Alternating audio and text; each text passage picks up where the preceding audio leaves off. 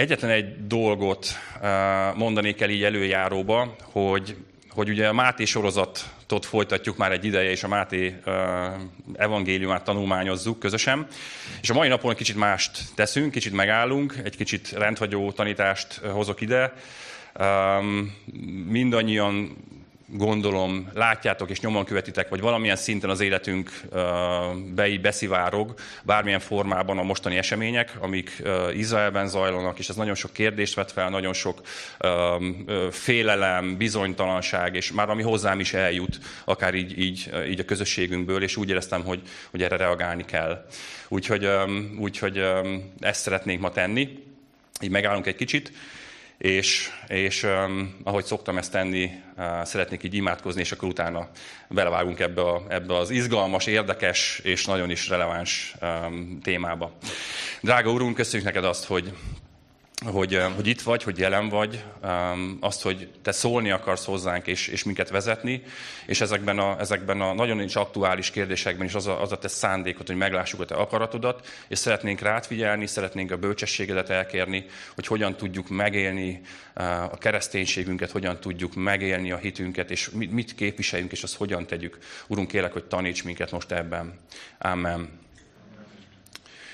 Tehát azt a, azt a címet adtam meg a tanításnak, hogy hogyan reagáljunk az izraeli helyzetre. Mert, mert ugye ez, ez számukra egy, egy fontos kérdés, hogy, hogy oké, okay, látunk bizonyos történéseket, eseményeket, de mégis hogyan tudunk mi reagálni mindenre. Uh, ugye az egész világ izgatott és teljesen felbojdult így az események kapcsán. Ugye ez múlt hét szombaton indult el ez az eseménysorozat. Azóta már ez izraeli és palesztin háborúnak lett kimondva, és a, annak megfelelően történnek az események. Gyakorlatilag a tévéképernyőinket, a telefonjainkat és mindenféle um, információ um, gyűjtő helyeinket így elárasztják az Izraelből érkező hírek, videók, rakétatámadásokról, uh, katonai megmozdulásokról, robbantásokról, és érkeznek a beszámolók a, a, a különböző áldozatokról, halottakról, sebesültekről, uh, romokról, uh, eltűnt emberekről, akikért tényleg így megszakad a családjuk szíve. És ilyenkor azért rengeteg érzelem tolul föl az emberben. És mi, mik azok az elsődleges érzelmek, amik ilyenkor így előjönnek? Hát nem a pozitív érzelmek nyilván, hanem, hanem egy sok, sok ért, ért a, gyakorlatilag a világot, mondhatom mindenféle túlzás nélkül. Uh, így el vagyunk borzadva, harag, fájdalom, félelem, és ezek, ezek elegye, és ezek ötvözete, ami így, így uh, most így körbelengi a, a, az életünket. És úgy mondom ezt, hogy mi azért tisztes távolságban vagyunk ugye az események zajlásától, de mégis mindenkit megérintenek ezek az események. És, és emiatt döntöttem úgy, hogy nem akarok érzéketlenül tovább lépni, nem akarok um, úgy tenni, mintha mi se történt volna, hanem igenis reagáljunk, és, és nézzük meg nézzük meg az Istennek az üzenetét, nézzük meg, a, a, hogy a Biblia mit tanít nekünk hogy hogyan kell reagálnunk. Nézzük meg azt is, azt, azt szeretném, azt tűztem ki célul, hogy megnézzük, hogy mi is ennek a problémának a gyökere, és igazándiból biblikus gyökeret találunk erre az egész helyzetre, és, és, és előzményeket, ezt meg fogjuk vizsgálni. És, de a legfontosabb az, hogy, hogy mi keresztények hogyan reagáljunk így a, a körülöttünk zajló eseményekre. Ezek az események, tehát ugye Hamas a, a múlt hétvégi Izrael elleni támadása, ez volt, ez volt az elmúlt 50 év legvéresebb támadása így Izrael Izrael szemben. Kereken 50 évvel ezelőtt volt a Jom Kippuri háború, szinte napra pontosan, és nem véletlenül időzítik a támadásokat ezekre, ezekre az ünnepi időszakokra, amikor, amikor a zsidók ezeket a nemzeti ünnepeiket töltik. Egyébként az idei ez a, az a szukkótra esik, tehát a, a sátorok ünnepére amikor is rengeteg ember hazament a családjához, vidéken pihent, együtt ünnepeltek, különböző rendezvényeken vettek részt, és, és ekkor, ekkor történt mindez. Um, és hogy mi is történt, gyakorlatilag az, hogy, hogy rakéták ezreit, ezreit lőtték ki a gázövezetből Izrael felé, és áttörtek a határkerítéseken, különböző módokon, tényleg ezer fölötti fegyveres milicista és, és, és masszív gyilkolásba, pusztításba és emberrablásba kezdtek. És gyakorlatilag ez volt az, a, ez az elmúlt néhány nap, az eseményei során a holokauszt óta a legtöbb zsidó haláleset történt most emiatt. Tehát ez, ez szörnyű ezt a statisztikát hallani. És és um, nem akarok egyoldalú lenni, tehát hogy uh, nyilván a, a, a kezdeti és az azóta is folytatódó támadások miatt, uh, meg az azóta már az ellentámadások is belendültek, uh, már mindkét oldalon rengeteg az áldozat. Um, Izraelben tényleg ezer fölött, ezer néhány száz halottról beszélnek, Palesztinában szintén, és, és, és több ezer sebesült és eltűnt ember, és még ez a, ez a, ez a, ez a fekete-fehér valóság, és ez a, ez a statisztika. De nézzük akkor meg, hogy említettem, hogy meg, meg fogjuk nézni, hogy mi is a problémának a gyökere. Tehát miért van ez a fajta ellenségeskedés, mire vezethető vissza, és ezt ígértem, hogy a, a Bibliából meg fogjuk tudni nézni. Igen, ám ahhoz azonban ehhez vissza kell ugranunk az időben, nem is keveset. Uh, gyakorlatilag egy, egy jó négyezer évet fogunk visszaugrani az időben, úgyhogy jöveket bekapcsolni. Egészen Ábrahámig kell visszamennünk ahhoz, hogy megértsük ennek a történetnek a, a lényegét, vagy a, a problémának a forrását. Ugye Ábrahám, akit akkor még Abrámnak uh, hívtak, ami azt jelenti, hogy tiszteletre méltó atya. Később ugye Isten adta neki azt a nevet, hogy Ábrahám, egy kicsit megtódotta a nevét, az pedig azt jelenti, hogy a sokaság atya. Viszont az irónia az egészben, vagy a, a, a dolgoknak a, a, a fintora, hogy, hogy nagy bánatára csak a nevében volt apa. Ugyanis gyermektelen volt, nem volt még egyáltalán gyermeke. És Isten ígért neki ugyan gyermeket, és ráadásul hihetetlen, hihetetlen üzenetet és hihetetlen ígéreteket um, adott neki, hogy, hogy nem csak azt, hogy ad neki gyermeket, de egy olyan hatalmas népet támaszt ő belőle, és rajta keresztül, akin keresztül meg fogja áldani az egész világot. Hihetetlen hatása lesz um, ennek a népnek a világra. Uh, igen ám, az ígéret meg, megtörtént, megadatott, viszont nagyon sokáig nem érkezett meg ez a várovárt utód. És az 1 Mózes 16-ban ekkor azt olvassuk, hogy, hogy Ábrahám hát így a saját kezébe vette a dolgok alakulását. Tegyük hozzá, hogy Ábrahám ekkor már 86 éves volt. 86 évesen azért már nem tudom, most belegondolom már magamat Ábrahám helyébe, Isten azt ígért, hogy lesz gyerekem, itt vagyok már lassan járókeretet alig bírom el, és, és, és még mindig nincs gyerekem, tehát hogy valamilyen szinten kicsit, kicsit tehát ne, ne kövezzük meg Ábrahámot, hogy, hogy így a saját kezébe vette a dolgok alakulását, és ekkor Sára, tehát a feleségének a tanácsára, um, ő neki a szolgálójával, tehát Sára szolgálójával, akit Hágárnak hívtak, ő vele hált, szépen magyarul mondva, és ezt most ugye másként neveznénk, de hogy e, ez történt, és, és megszületett a gyermek, tehát hogy eredményes volt ez, a, ez az együttlét, és ténylegesen gyermek született ebből a kapcsolatból, és ő lett Izmael. És ő azonban nem az ígéret gyermeke volt, hanem ő sokkal inkább az emberi megoldásoknak a gyermeke. És nem tudom, hogy voltatok-e már így, hogy hogy, hogy nem, bírtad, nem bírtad kivárni Istennek az ígéretét, hogy ígért valamit, és mondott, és megnyugtatott, hogy, hogy ez lesz, de, de, de csak nem tudjuk, csak nem tudtuk kivárni, csak valahogy úgy éreztük, hogy, hogy, hogy Isten téved, mert nem történik meg, vagy, vagy, vagy elfelejtett, és akkor nekem kell valamilyen úton, módon kicsit beavatkoznom, és, és, és meggyorsítanom a folyamatokat. És ez történt itt. Ez történt itt, és, és ennek az lett a következménye, hogy, hogy ettől a, ettől a gyermektől, tehát Izmaeltől um, származik szintén egy nép.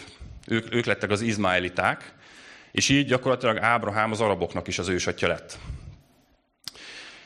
Igen, de ezt követően megszületett az ígér gyermek. Tehát Isten, amit megígér, az betartja, és Ábrahám és Sára, Ábrahám hozzáteszem, akkor már száz éves, jó? Tehát, hogy itt már tényleg e- emberi szemmel esélytelen volt, hogy itt bármi történni fog. Isten viszont nem ismer lehetetlent, és, és megadta azt a gyermeket nekik. Sára pedig 90. Jó, tehát, hogy nem egy fiatal 20 éves felesége volt Ábrahámnak, hanem egy tényleg idős házaspárról beszélünk. És megszületett a, a, az ígéret gyermeke, lett Izsák. És őtőle származott a választott nép. Tehát Isten rajtuk keresztül betöltötte és beteljesítette az ígéretét. De mi történt ekkor? Ugye ott volt Izsák, és ott volt Izmael, és gyakorlatilag a konfliktus elindult, és Ábrahám pedig ekkor el, elüldözte, elküldte um, Izmaelt és az anyját, Hágárt. És azóta milyen viszonyban áll egymásra ez a két nép? Gyakorlatilag azt látjuk, hogy folytonos harcban áll. És az annyira egy szellemi igazság, amiről Pár is rengeteget beszélt, hogy a test és a lélek az egymással hadakozásba áll. És itt is azt látjuk, hogy a test megoldása, a test gyermeke, és, a, és az ígéret gyermeke, azok gyakorlatilag ilyen, ilyen kiegyenlíthetetlen konfliktusban állnak azóta is. És így, így vannak, így teszik ezt ugye az arabok és a, a zsidók keresztények. Um, ugorjunk a történetben. Uh, egy, egy laza 600 évet. Jó, tehát, hogy itt mínusz 4000-et ugrottunk uh, hátra, most egy kicsit, uh, kicsit ugrunk előre. Tehát 600 évvel később mi történt?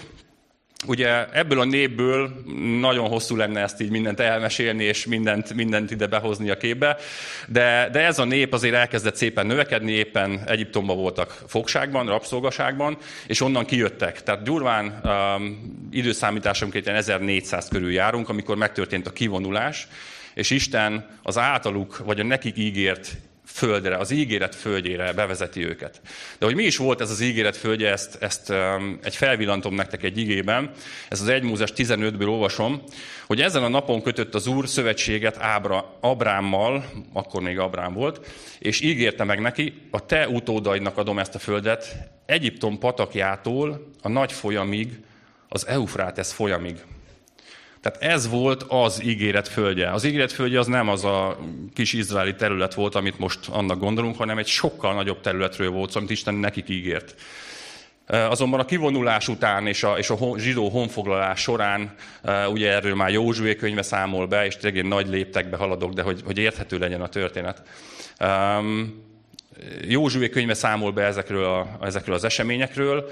Azt látjuk, hogy bejön a, a nép, és elkezdi birtokba venni ezt a földet de korán sem veszik birtokba az egész ígéret földjét. Most kapaszkodjatok meg, Isten által ígéret földjének, uh, ígért területnek a közel, durván mondom, durván 10 százalékát vették ténylegesen birtokba a zsidók.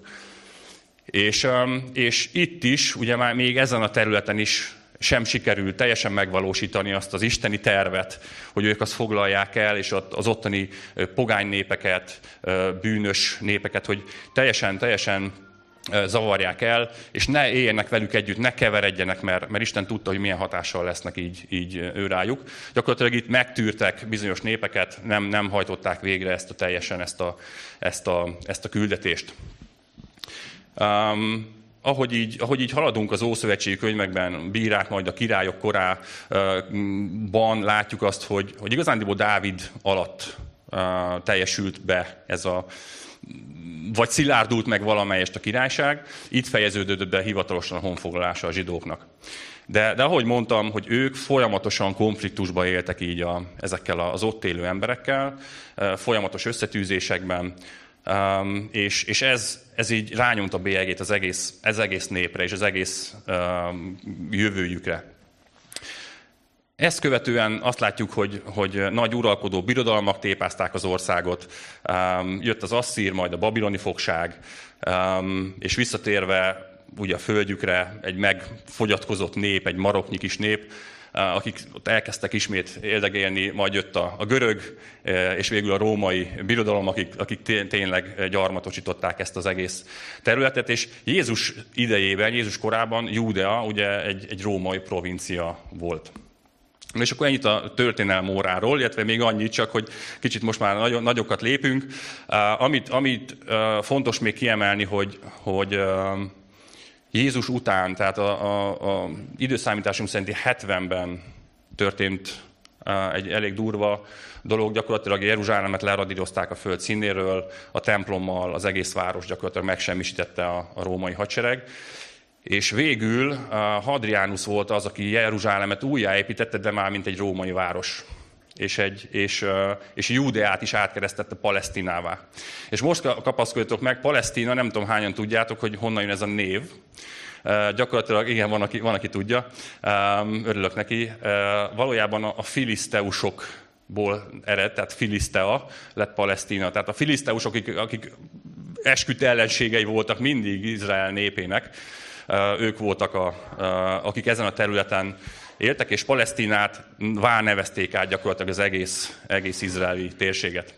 Jó, tehát, hogy ennyi, ennyit így, így tudjunk a bibliai múltról, és gyakorlatilag az izraeli törzsek innentől kezdve 2000 évig diaszpórában éltek. Tehát elmenekültek, elűzdözték őket, és nem éltek ott azon a területen, ahol, ahol ami nekük volt ígérve. És 2000 év diaszpóra után gyakorlatilag már az, a modern korban járunk, a 20. században, amikor látjuk azt, hogy, hogy elkezdenek vissza, több hullámban visszatérni és visszatelepülni. És ez persze további atrocitásokat szült, ismét csak ilyen gyújtó bomba lett az, hogy itt, a, itt az egy itt élő jelenlévő népekkel folyamatos konfliktus helyzetben vannak és gyakorlatilag 1948-ban alapult meg végül is a mostani, modern Izrael állam. És az arabok azóta sem ismerik el ezt a végeredményt, és folyamatos harcban állnak Izraellel. Köszi, hogy ezt kibírtátok, ezt a történelmi órát, de úgy érzem, hogy ez fontos volt, hogy lássuk, hogy, hogy mi, mik itt a, a, a tényleges idevezető, idevezető lépések, és, és hogy mi miért történik. De most milyen reakciókat látunk így a, így a mostani, mostani helyzetre? Tehát mi, milyen reakciókat látunk, ahogy így körbenézünk és hallgatjuk a híreket, azt látjuk, hogy a világ egy része, egy jelentős része támogatja Izraelt. A világvezető politikusai kiállnak uh, Izrael mellett, és, és uh, támogatják, megerősítik az ő jogaikat, hogy megvédje magát, és elítélik nyilván a Hamas erőszakát és, és, és a brutalitást. Igen, ám, de a másik oldalon meg ott van a, a másik oldal, akik viszont a, a másik oldal támogatják. Nagyon sok helyen um, um, vannak olyan erők és olyan, olyan politikai hangok, akik a Hamas mellett emelik fel hangjukat, és, és bizonyos politikai körök, akik, akik meg Palesztinát támogatják Izrael szemben. Hallottam olyan nagyvárosról is, ahol az iszlám imám kivonult a, a, a város főterére, és, és elkezdett újongani, és gyakorlatilag azt hirdette a tömegnek, hogy ez a győzelem és az ünneplésnek a napja. Tehát van, vannak, ilyen, vannak ilyen események, és ezt tényleg így, így sokkolva hallhatjuk ezeket. És nagyon sok um, iszlám közösségenek a, a megmozdulását is látjuk, hogy, hogy abszolút elindult ez az antiszemita őrület, um, zászlókat égetnek, skandálnak, zsidó ellenes rigmusokat, uh, úgyhogy, úgyhogy ez tényleg ez, ez pedig a másik oldal. De van egy harmadik oldal is, az pedig az, az a közöny, vagy a, vagy a, vagy a nem törődömség, vagy, vagy nem is tudom. Az angolban van erre egy szó egyébként, ez a, ez a whataboutizmus. Tehát amikor azt, azt, ami azt mutatja, hogy, hogy um, igen, igen, um, uh, van, van, mikor van egy, van egy uh, felvetés, itt egy, itt egy fontos hír, egy fontos uh, dolog, amire reagálnunk kell, és akkor erre pedig viszont az a reakció, hogy hát, hogy jó, jó, de miért, miért nem más a téma? Arról is beszélhetnénk, hogy tudom, kék az ég a fű. Tehát, hogy, hogy ez amikor így, így el, akarjuk, el akarjuk tusolni, és, és behozunk, behozunk egy releváns téma helyett egy, egy irreleváns topikot, és el akarjuk fedni ezt az egészet. Hogy igen, igen, a Hamas rossz, de Izrael sem jobb, úgyhogy térjünk, térjünk át a másik témára. Jó, tehát, hogy ez, ez, ezt, ezeket látom, ezeket a reakciókat látom, és nagyon szomorú, hogy, hogy rengeteg nagyvárosban, multikulti közegekben most már rendőrség arra hívja fel a, a zsidó etnikumoknak a figyelmét, hogy ugye nem menjetek ki, a, nem menjetek ki a, a, a közösségi terekre, az utcákra, stb., mert nem tudjuk garantálni a biztonságotokat. És, és mert egyre több antiszemita hang és megmozdulás tapasztalunk. És a zsidók nem csoda, hogy félnek és, és azon töprengenek, hogy mi a bánat folyik itt. Tehát, hogy tényleg, és ilyen, ilyen, ilyen eseményekkel kell szembenéznünk. És valójában, amit szeretnék mondani, hogy nem kell egyet értenünk ezzel az izraeli politikával, de semmi nem indokolja a zsidó gyűlöletet, semmi nem indokolja az agresszivitást, semmi nem indokolja azt, hogy, hogy férfiakat, nőket és gyerekeket gyilkoljanak. És hozzáteszem, hogy ez egyik oldalról sem indokolt. Ugyanis nem arról van szó, hogy, hogy mi keresztények egyenlőségére teszünk a, a bibliai Izrael és az Izrael, mint modern állam közé. Jó, tehát ez egy nagyon fontos dolog, és ezt szeretném hangsúlyozni, hogy nem szabad egyenlőségére tennünk a Biblia Izrael és az Izrael modern állama közé. De, de szeretjük azt az országot, szeretjük a, a múltja miatt. Egyszerűen azért, mert a megváltónk ott élt, és ott, ott tette a csodákat, ott beszélt. Megelevenednek, ahogy, ahogy ott azon a helyen járunk. Nekem nem volt még sajnos lehetőségem Izraelben járni. De mindenki arról számol, hogy megelevenednek ott a történetek. És szeretjük az, a zsidó népet, mert hiszük, hogy ők a, kiválasztott, ők a kiválasztott nép, akik a puszta létezésükkel is Istenre mutatnak. És, és tudjuk, hogy vannak még Izraelre és Jeruzsálemre mutató proféciák is, tehát hogy emiatt is egy fontos és különleges helyet tölt be eh, az az ország és az a, az a terület. De ugyanakkor, ugyanakkor nem felejtjük el, hogyan teljesültek be Isten ígérete, és mit tett Jézus hogyan törölte el a különbségeket a nemzetek között. És erre szeretném majd így fölhívni a figyelmet. Hogy hogyan rombolta Jézus ezeket a falakat, és tett mindenkit egyenlővé Isten előtt. És ez az örömhír, ez szól zsidónak, és palesztinnek, és mindenkinek egyaránt. És ezt szeretném, hogyha megnéznénk így közösen. Olvassuk le a zsidó 2.12-től, hogy mit is tett Jézus, hogyan is végezte ezt a munkát, és gyakorlatilag annyira belelátom most akár ez a két egymásnak feszülő népnek is, hogy ez, ez egy nagyon releváns üzenet lenne. Ti abban az időben Krisztus nélkül éltetek, Izrael közösségétől elkülönítve, és mint az ígéret szövetségein kívülálló idegenek, reménység nélkül és Isten nélkül éltetek a világban. Most pedig Krisztus Jézusban ti, akik egykor távol voltatok, közel kerültetek Krisztus vére által. Mert ő a mi békességünk, aki a két nemzetséget egyé tette, és az ő testében lebontotta az elválasztó falat, az ellenségeskedést, miután a tételes parancsolatokból álló törvényt érvénytelenné tette, hogy békességet szerezve a kettőt, egy új emberré teremtse önmagában. Megbékéltette mindkettőt egy testben, Istennel, a kereszt által, miután megölte az ellenségeskedést önmagában. És eljött, békességet hirdetett nektek, a távoliaknak, és békességet a közelieknek. Mert általa van szabadutunk mindkettőnknek egy lélekben az atyához. Ezt annyira fontos lenne látni, és annyira fontos lenne hallani mindenkinek, hogy itt nem két ellenségről van szó, hanem Krisztusban ők is egyek lettek. És ahogy, ahogy ezt, ezt így írja az ige, hogy Jézus volt az, aki lebontotta ezeket a falakat. És ha belegondolunk, hogy Gázát micsoda uh, fal veszi körül és választja el Izraeltől, Jézus ezeket a falakat rombolta le, amik a szívekben voltak, és nekünk így kell, ez alapján kell gondolkodnunk. És még egy, még egy igét hagyhozzak nektek a Galata 3-ból, ami szintén azt fejezik, hogy mi valójában egyek vagyunk. Nem szabad két ellenséges népként gondolni magunkra. A Galata 3.26-tól, mert minnyáján Isten fiai vagytok a Krisztusban, a Krisztus Jézusban való hit által, aki Krisztusba keresztelkedtetek meg, Krisztust öltöttétek magatokra. Krisztusban tehát nincs zsidó, sem görög, nincs szolga, sem szabad, nincs férfi, sem nő, mert ti minnyáján egyek vagytok Krisztus Jézusban. Ha pedig Krisztusé vagytok, akkor Ábrahám utódai vagytok, és ígéret szerint örökösök. Úgyhogy ezt, ezt annyira jó lenne, hogy így, így, így felolvasnánk magunknak otthon, és, és ebbe így, így megerősödnénk.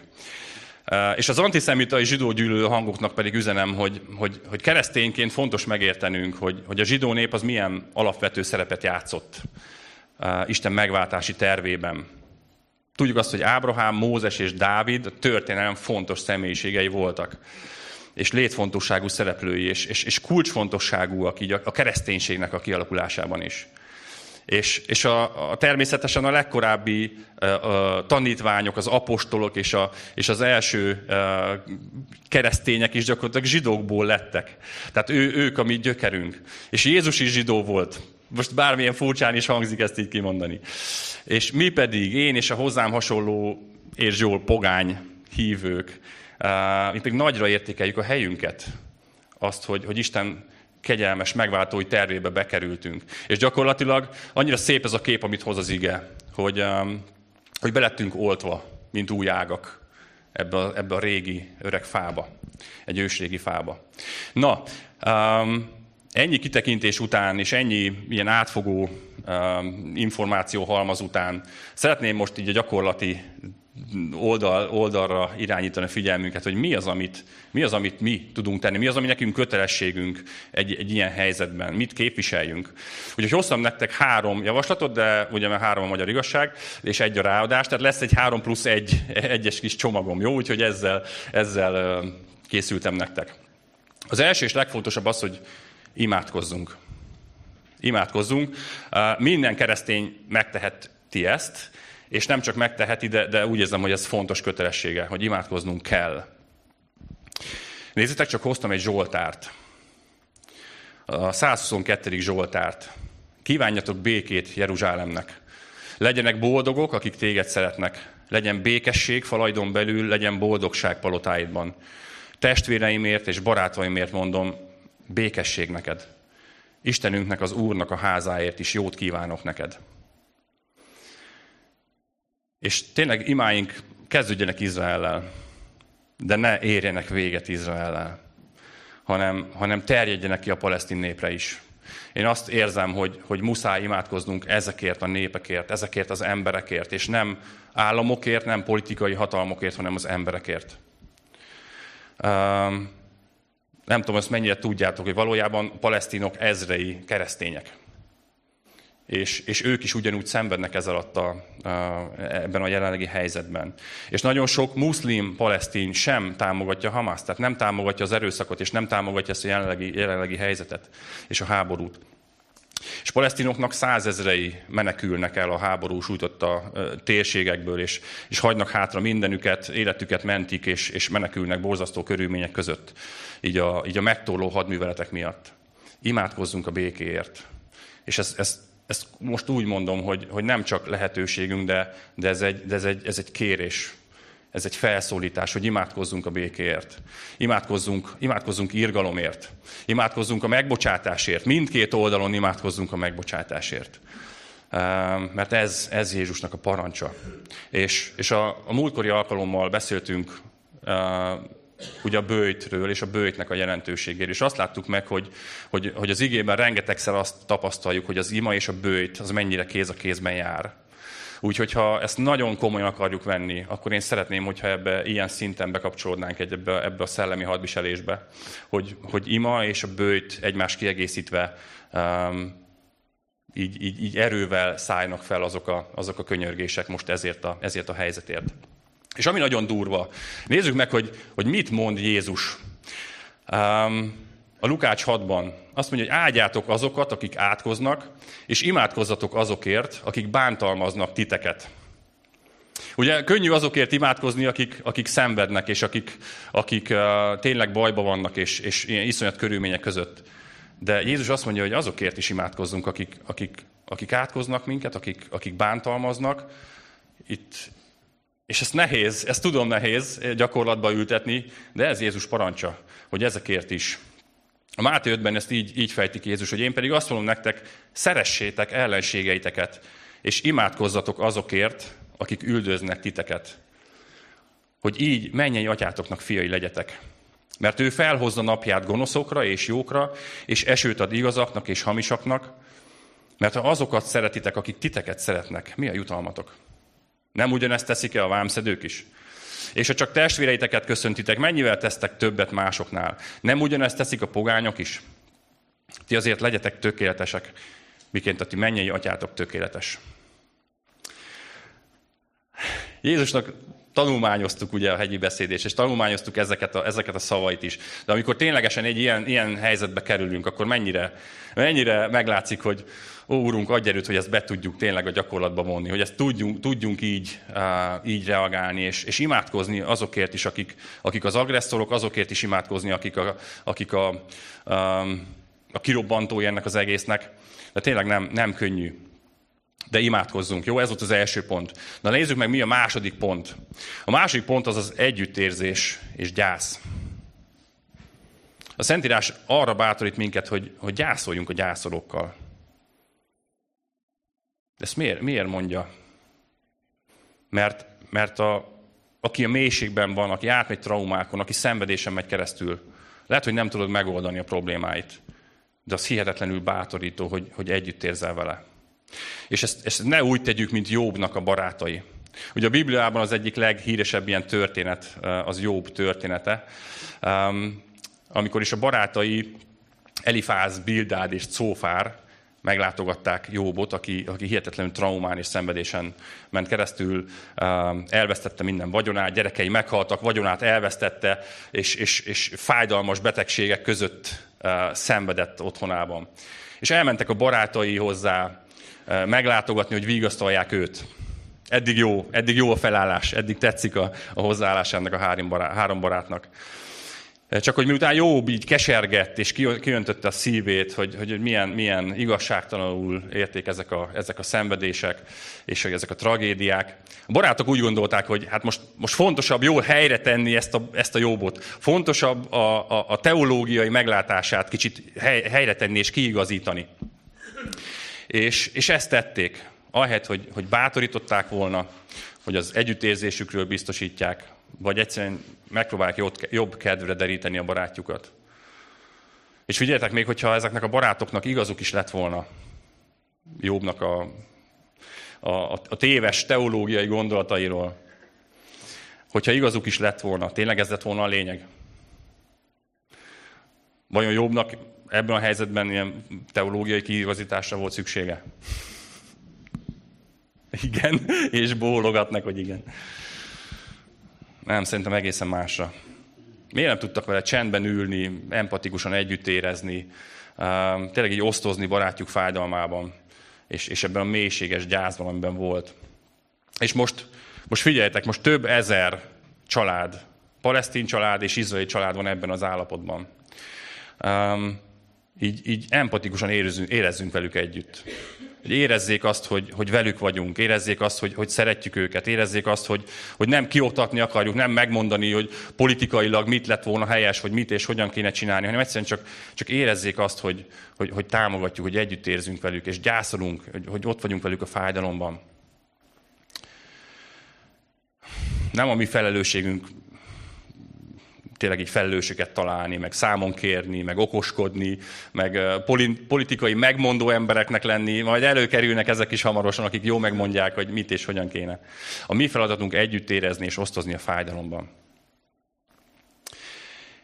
És az elmúlt napokban annyian, annyian posztolták ki, akár a Facebookra, vagy az egyéb ilyen közösségi média felületekre, hogy, hogy mi Izraellel vagyunk, és, és, hogy, és hogy tényleg ott vagyunk velük.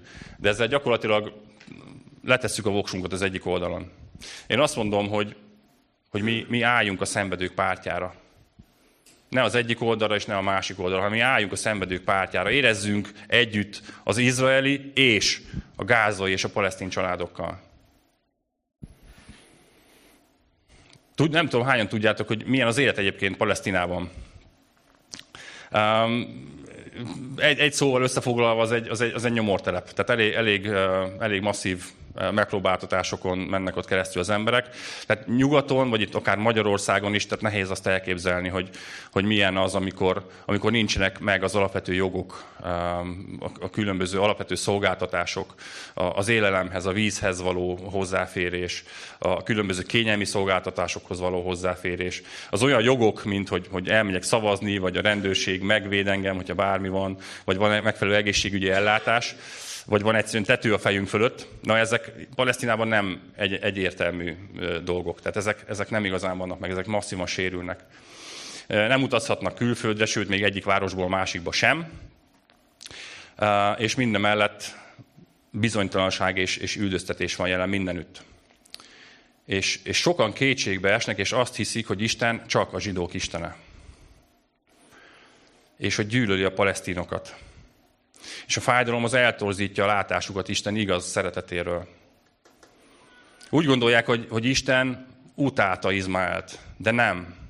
Nem utálta Izmaelt, sőt megáldotta, megmentette őt a, őt a pusztában, miután Ábrahám elküldte. Megmentette, és ígéretet tett neki. Megáldotta, azt mondta, hogy nagy nép lesz belőle, 12 nagy fejedelem lesz, fog kiemelkedni közüled, és nagy nép lesz belőled. Isten megáldotta Izmaelt is. Isten szereti ezeket az embereket. Ne képviseljük azt, hogy, hogy Isten csak az egyik pártot szereti, vagy Isten csak a másik pártot szereti. Jó, tehát, hogy ez, ez, annyira, ez annyira fontos.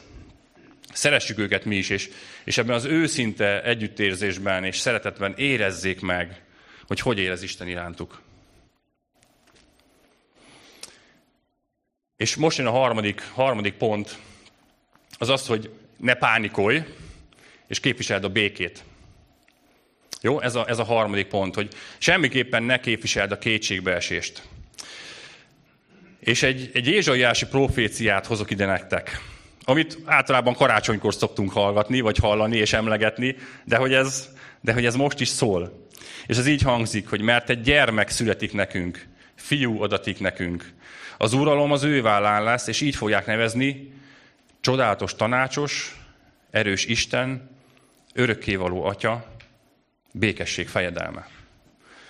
Tehát Jézus a, Jézus a békesség fejedelme, és a békesség fejedelme nekünk ezt mondja, hogy békességet hagyok nektek, az én békességemet adom nektek. De nem úgy adom nektek, ahogy a világ adja.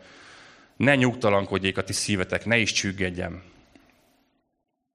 Jó, tehát, hogy a dolgok nem is állnak jól, és, és elég félelmetes hírek érkeznek, és ilyenkor igazándiból nehéz optimistának lenni, és nehéz képviselni ezt a, ezt a fajta nyugalmat és békét, és ezt árasztani magunkból. De Jézus azt mondja, hogy, hogy természet feletti módon egy, egy, egy nyugalmat és békességet ad. Ez nem, nem magunkból, mert magunkból gyakorlatilag az, az lenne természetes, hogy bepánikolunk ezeket a híreket hallgatva, sőt minél többet hallgatunk, annál inkább összecsokizzuk magunkat, és nem tudjuk ezt képviselni. De is azt mondja, hogy, hogy az én békességemet adom neked. Hogy ezt így, ezt így érezzük meg. És ami nagyon fontos, hogy, hogy Jézus azt akarja, hogy, azon túl, hogy minket meg, megnyugtat és békességet ad, hogy ezt tudjuk átadni másoknak is, hogy ezt képviseljük, ezt képviseljük ott, ahol éppen vagyunk. Mert látjuk, hogy tényleg ez a, ez a pánik hangulat kezd embereken eluralkodni, hogy, hogy tudjuk ezt sugározni másoknak is. És ami nagyon fontos, hogy mi ne álljunk be abba a sorba, hogy, hogy Oké, okay, rémhíreket keltünk. Vagy mi vagyunk azok, akik, te hallottad, mi történt, már ez meg az, meg az. És akkor gyakorlatilag mi vagyunk azok, akik, akik így, így elültetjük a félelmet másokban. Nem, ezt szeretném kérni, hogy, hogy ne keltsünk rémhíreket, ne kezdjünk el sopánkodni, ne kezdjünk el indulatoskodni, hanem, hanem képviseljük a békét. Ugye az események halatán addig eddig békésen együtt élő közösségekben is felütötte fejét így, a, így, a, így a, az ellentét teskedés, meg a antiszemitizmus, meg, meg ilyen komoly, komoly szembenállások kezdenek kibontakozni. De fontos az, hogy képviseld a békét ott, ahol vagy. Jó, tehát mi legyünk, mi legyünk a békesség forrása, mert erre hatással lehetünk. Erre lehetünk hatással, hogy abban a közösségben, abban a közegben, abban a, a baráti, családi társaságban mi hozzuk el a békét. Mert a nagyhatalmak játszmáira már nem leszünk, nem leszünk hatással. Jó, tehát, hogy ahogy halljuk ezeket a híreket, és bocs, most nem akarok, nem akarok rémhíreket kelteni, most mondtam, hogy ezt ne tegyük, de tényleg ez, ez történik, hogy kezdenek mozgósítani nagyhatalmak, oda irányítják ezeket a különböző uh, repülőszállító anyahajókat, és, és csapatösszevonások, és mi egymás van. Ezekre nekünk nincs ráhatásunk. Jó, tehát, hogy erre mi nem tudunk uh, hatni. De amire mi tudunk hatni, az az, hogy mi nem esünk pánikba, és mi a békességet képviseljük. És Jézus egyébként előre figyelmeztetett bennünket háborúkra. Tehát, hogyha mi azt gondoljuk, hogy ez most, ez most mi, és, és, és miért történik, ebbe is nyugodjunk meg, hogy, hogy Jézus erre előre szólt, erőre figyelmeztetett minket. Azt mondta, hogy fogtok hallani háborúkról, és hallotok háborús híreket. Vigyázzatok, ne, rémüljen, ne rémüljetek meg, mert ennek meg kell lennie. De ez még nem a vég. Mert nemzet nemzet ellen és ország ország ellen támad. Éhínségek és földrengések lesznek mindenfelé, de mindez a vajudás kínjainak a kezdete. Tehát ezeket mindet kezeljük a helyén, és, és tudjuk azt, hogy, hogy Jézus erre felhívta a figyelmet, de ő a békességet akarja bennünk elültetni, és, és abban akar minket megerősíteni. Jó, tehát ez volt a, a harmadik pont, de ígértem nektek, hogy, hogy három plusz egy lesz így a, a, a mai napi üzenetek és ez, és ez pedig egy ilyen személyes történettel kötném össze, vagy személyes bizonysággal kötném össze, hogy, hogy a reggeli hírek olvasása helyett inkább nyisd ki a Bibliát, és, és töltődj Isten igéjéből, ne pedig a hírekből. Hajlamos vagyok én is így ebbe így, így bele, belevonódni, és így hajlamos vagyok így, hogy, hogy megérintsenek ezek az események, és akkor én elkezdem követni, és már az, azon vettem észre magam, hogy folyamatosan ezeket a híreket bújom, és nézem az aktuális dolgok állását. És képzétek el, hogy, hogy egyik ilyen alkalommal így, így tudatosan azt kellett mondanom, hogy nem, nem, érzem, hogy ez beszippant, és érzem, hogy ez, hogy ez nem előre visz, és kinyitottam a Bibliát, vagy hát a Biblia appot, mert hogy ugye már nagyon modernek vagyunk, és a YouVersion, YouVersionbe ránéztem, hogy na mi, a, mi az adott napi ige, hogy inkább abból akarok, abból akarok épülni. És képzeljétek el, hogy az Ézsaiás 60, amely így szól, kelj fel, tündökölj, mert eljött világosságod, rád ragyogott az Úr dicsősége. Bár még sötétség borítja a földet, sűrű homály nemzeteket, de fölötted ott ragyog az Úr. Dicsősége meglátszik rajtad.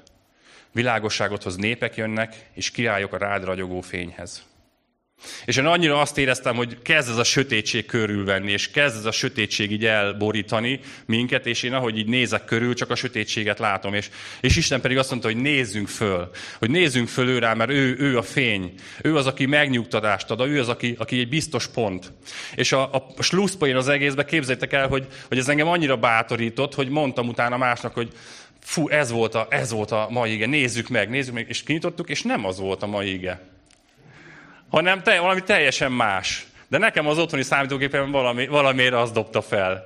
Képzeljétek el, hogy Isten ilyen szinten akarta, hogy oké, okay, lehet, hogy ma mára valami más szól, de neked ez kell. Úgyhogy ilyen, ilyen egyedi uh, történet szólt hozzám, és, és annyira, annyira jó volt ezt így látni, hogy, um, hogy emeljük fel a fejünket, mert fölöttünk ott vagyok az Úr, és, és keressük az ő világosságát. És Jeruzsálem egyébként ma is az a város, az az ősi város, aki, aki mind a mai napig így, így lenyűgöz, ami, ami így zavarba ejt, és, és, és csodálkozunk rajta. És ez a város egyébként évezredeken keresztül um, a vér és az élet, a bánat és az örömnek a helyszíne voltak. És ez történik napjainkban is. És a világ, lássuk meg, hogy, hogy a végső igazságosságért és a végső reményért kiállt. És ilyenkor tudatalatt is, de az egész világ tekintete így Jeruzsálem felé fordul. És Jeruzsálem egy ősi ígéretre épült. És ez az ígéret Jézussal teljesült be. Ő volt az, aki különlegessé tette ezt a helyet. És Jézus előre figyelmeztetett minket háborúkra, és, és, és különböző csatározásokra, és háborús hírekre. És miután ezt megtette, elsíratta Jeruzsálemet mert ő előre látta annak a pusztulását. És ezt követően bement, bevonult királyként ebbe a városba. És néhány napra rá az életét adta a keresztem. Az életet, életét adta váltságú sokakért. És hogyha azt kérem, hogyha Jeruzsálemre gondolunk, akkor, akkor ne a régi épületekre, ne a kövekre, ne a helyszínekre, ne is a háborúra gondoljunk, hanem arra a csodára, ami ott történt amit itt tett értünk az Isten.